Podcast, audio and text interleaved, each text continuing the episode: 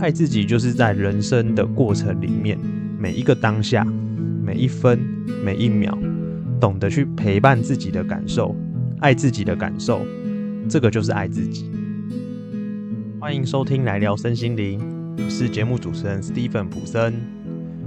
这个频道会跟大家聊一些跟身心灵还有灵性有关的话题，我会用自己对这些话题的主观感受去诠释与表达我的想法。所以没有绝对的对与错。如果听完以后有任何问题想要交流讨论的，都欢迎到下方的资讯栏粉钻私讯留言哦。那我们节目就开始喽。今天这一集的目的呢，很明确，就是我要跟大家分享，如果自己处在一个负面状态的时候，可以用什么样的方法去消化掉跟流动掉这些负面的情绪。这集呢，听到真的是赚到了。但是在学这个方法之前，我要先帮大家做一些观念上的建立，就很像是我们在修炼一个大绝招的时候，背后要有一个心法当基础，这样招式才会有威力。所以我会分两集，这一集我会先讲心法观念，下一集再分享技法。让大家可以从这个身心灵的知识当中去找到帮助自己生活的方法。这个心法用一句最简单的文字叙述啊，我会把它形容成就是一种学会爱自己的方法。至于要怎么做呢？请大家就听我娓娓道来。我们是不是很常听到，很多时候啊，如果朋友失恋或是跟感情有关的课题。在诉苦的时候，我们经常会得到或是听到一个建议，叫做要先学会爱自己，你才会有能力爱别人。呃，很多鸡汤的文章也会常常这样说啦，就是要好好爱自己，对自己好一点。可是这一句话听起来其实蛮抽象，也蛮空泛的，因为很多人根本不知道，或是根本不明白什么才叫爱自己。所以我用我。个人的一些观点去跟大家分享一下，我们可以透过怎么样的行为或做法，然后来表示是爱自己的。爱自己的方式有很多种，其中最常见的啊，就是可能给自己买一个包包或是其他东西。那有些人是吃一顿大餐，不然就是来一趟说走就走的旅行。我觉得这一些方法都很好。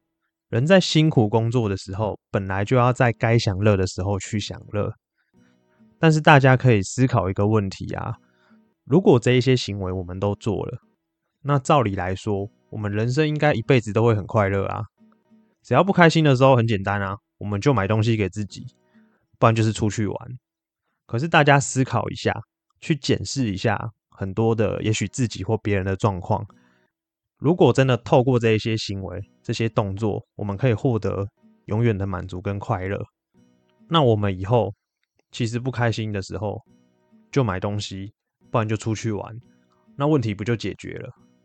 所以其实当激情一过，我们很容易会变成一种空虚或落寞，那些满足自己所得到的快乐，好像并没有想象中的那么持久。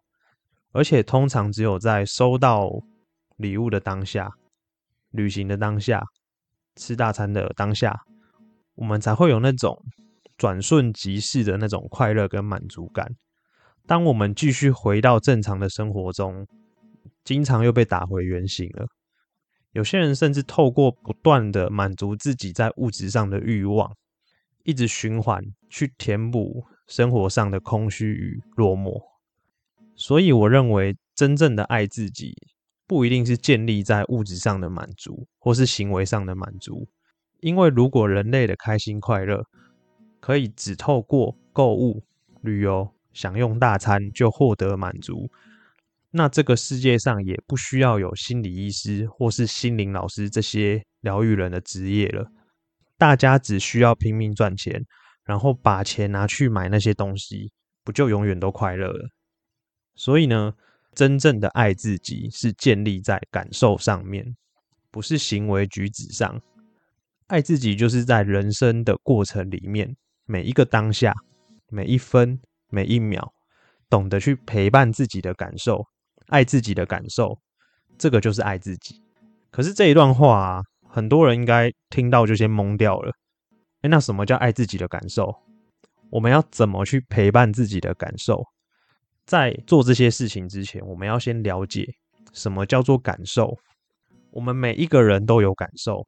只是并不是所有人都那么熟悉自己的感受。为什么我们会觉得自己活着？因为我们在醒着的时候啊，我们是有感觉的，所以会知道自己活着。可是只有这样还不够。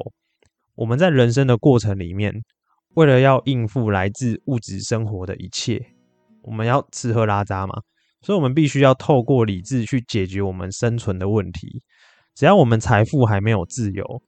以多数人来说啊，我们的吃喝拉撒必须要透过工作获得金钱才能解决。所以在集体意识的运作当中，很多人会告诉我们：我们要努力赚钱，我们要拼事业，我们要用尽全力去获得功成名就。追求这一些目标，我认为都没有任何的问题。问题在于，我们追求这些目标的过程中太过理智，有太多的算计。所以在达到目标的过程里面，失去了内心那一份很重要的感受。因为在追求这些目标的时候，我们经常用理智来应付过程中一切的变化跟挫折，结果不小心就把真正的自己给搞丢了，变得越来越物化。人如果在长时间的情况下失去了感受的能力，很容易会在夜深人静的时候。也不一定是夜深人静，可能在平常生活上就会开始感到空虚，不然就是会莫名的焦虑、恐惧，不晓得每天这样过日子到底为的是什么。人类出自心灵，而感受就是来自心灵。现在是工商业的社会啊，我们在做任何决定的考量点，大部分会与利益有挂钩。所以会习惯用大脑理性的逻辑思维去评估所有的事情，包含我们对自己人生的追寻也是。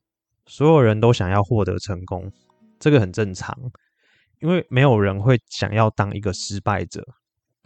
但是如果今天我们在追求成功的时候，只靠大脑理智的思想，只依赖理智逻辑，我们会很容易在过程当中去迷失掉自己。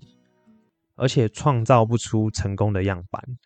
教我的这个心灵老师啊，他常常举一个例子，我就借花献佛一下。他说，如果现在找来一百个人到一个体育馆里面，然后问他们谁想要赚大钱、功成名就，应该啦，没有意外的话，可能有九十几个，不然就是一百个都会举手。不然就是问这一百个人谁想要幸福美满的人生。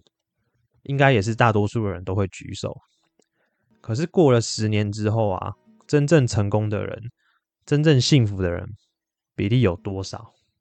可能搞不好不超过二十个。所以，如果啊，思想、理智、逻辑真的这么有力量，那我们就照抄就好啦。我们去看别人成功的方法传记就好啦，就照着做就好了。可是为什么照做了，还是有很多人并没有成功？因为真正的力量从来就不在思想跟理智逻辑上，而是在我们的感受里。上面有提到，人类出自心灵，所以失去感受就等于失去了心灵强大的力量在支撑，路自然就不太好走出去。但我不是告诉大家说理智逻辑一点屁用都没有，不是这个意思，而是在我们追逐目标的过程中，我们可以多一点点的感受。把感受拉上来，然后配合理智逻辑的运作，会达到一个平衡，这样我们人生的创造才会有力量。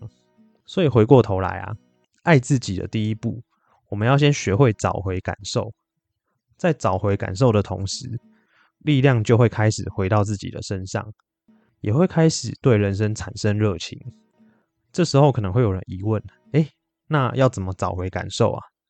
其实感受一直都在啊。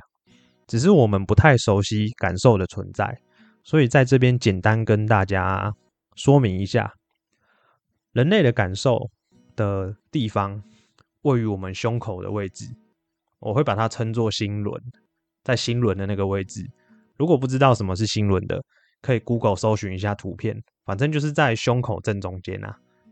如果说今天我们失恋，或是发现另一半偷吃劈腿的时候，我们胸口会有一一股很直观的感受，就是好像被重重捶打、重击的感觉。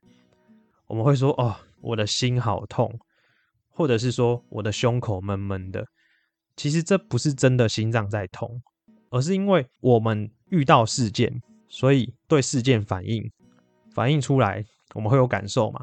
所以我们感受就是在胸口的那个地方。我们人类的语言会把它称作哦，那叫我心好痛，所以才会说感觉或感受的中心是在心轮上面。因为这个感觉我们会比较熟悉，所以我们会给它定义，会说这叫悲伤，或是这叫愤怒，或是这叫心痛的感受。可是人的感受实在太过千变万化了，我们的语言文字有限呐，很难去明确的定义出所有的感受。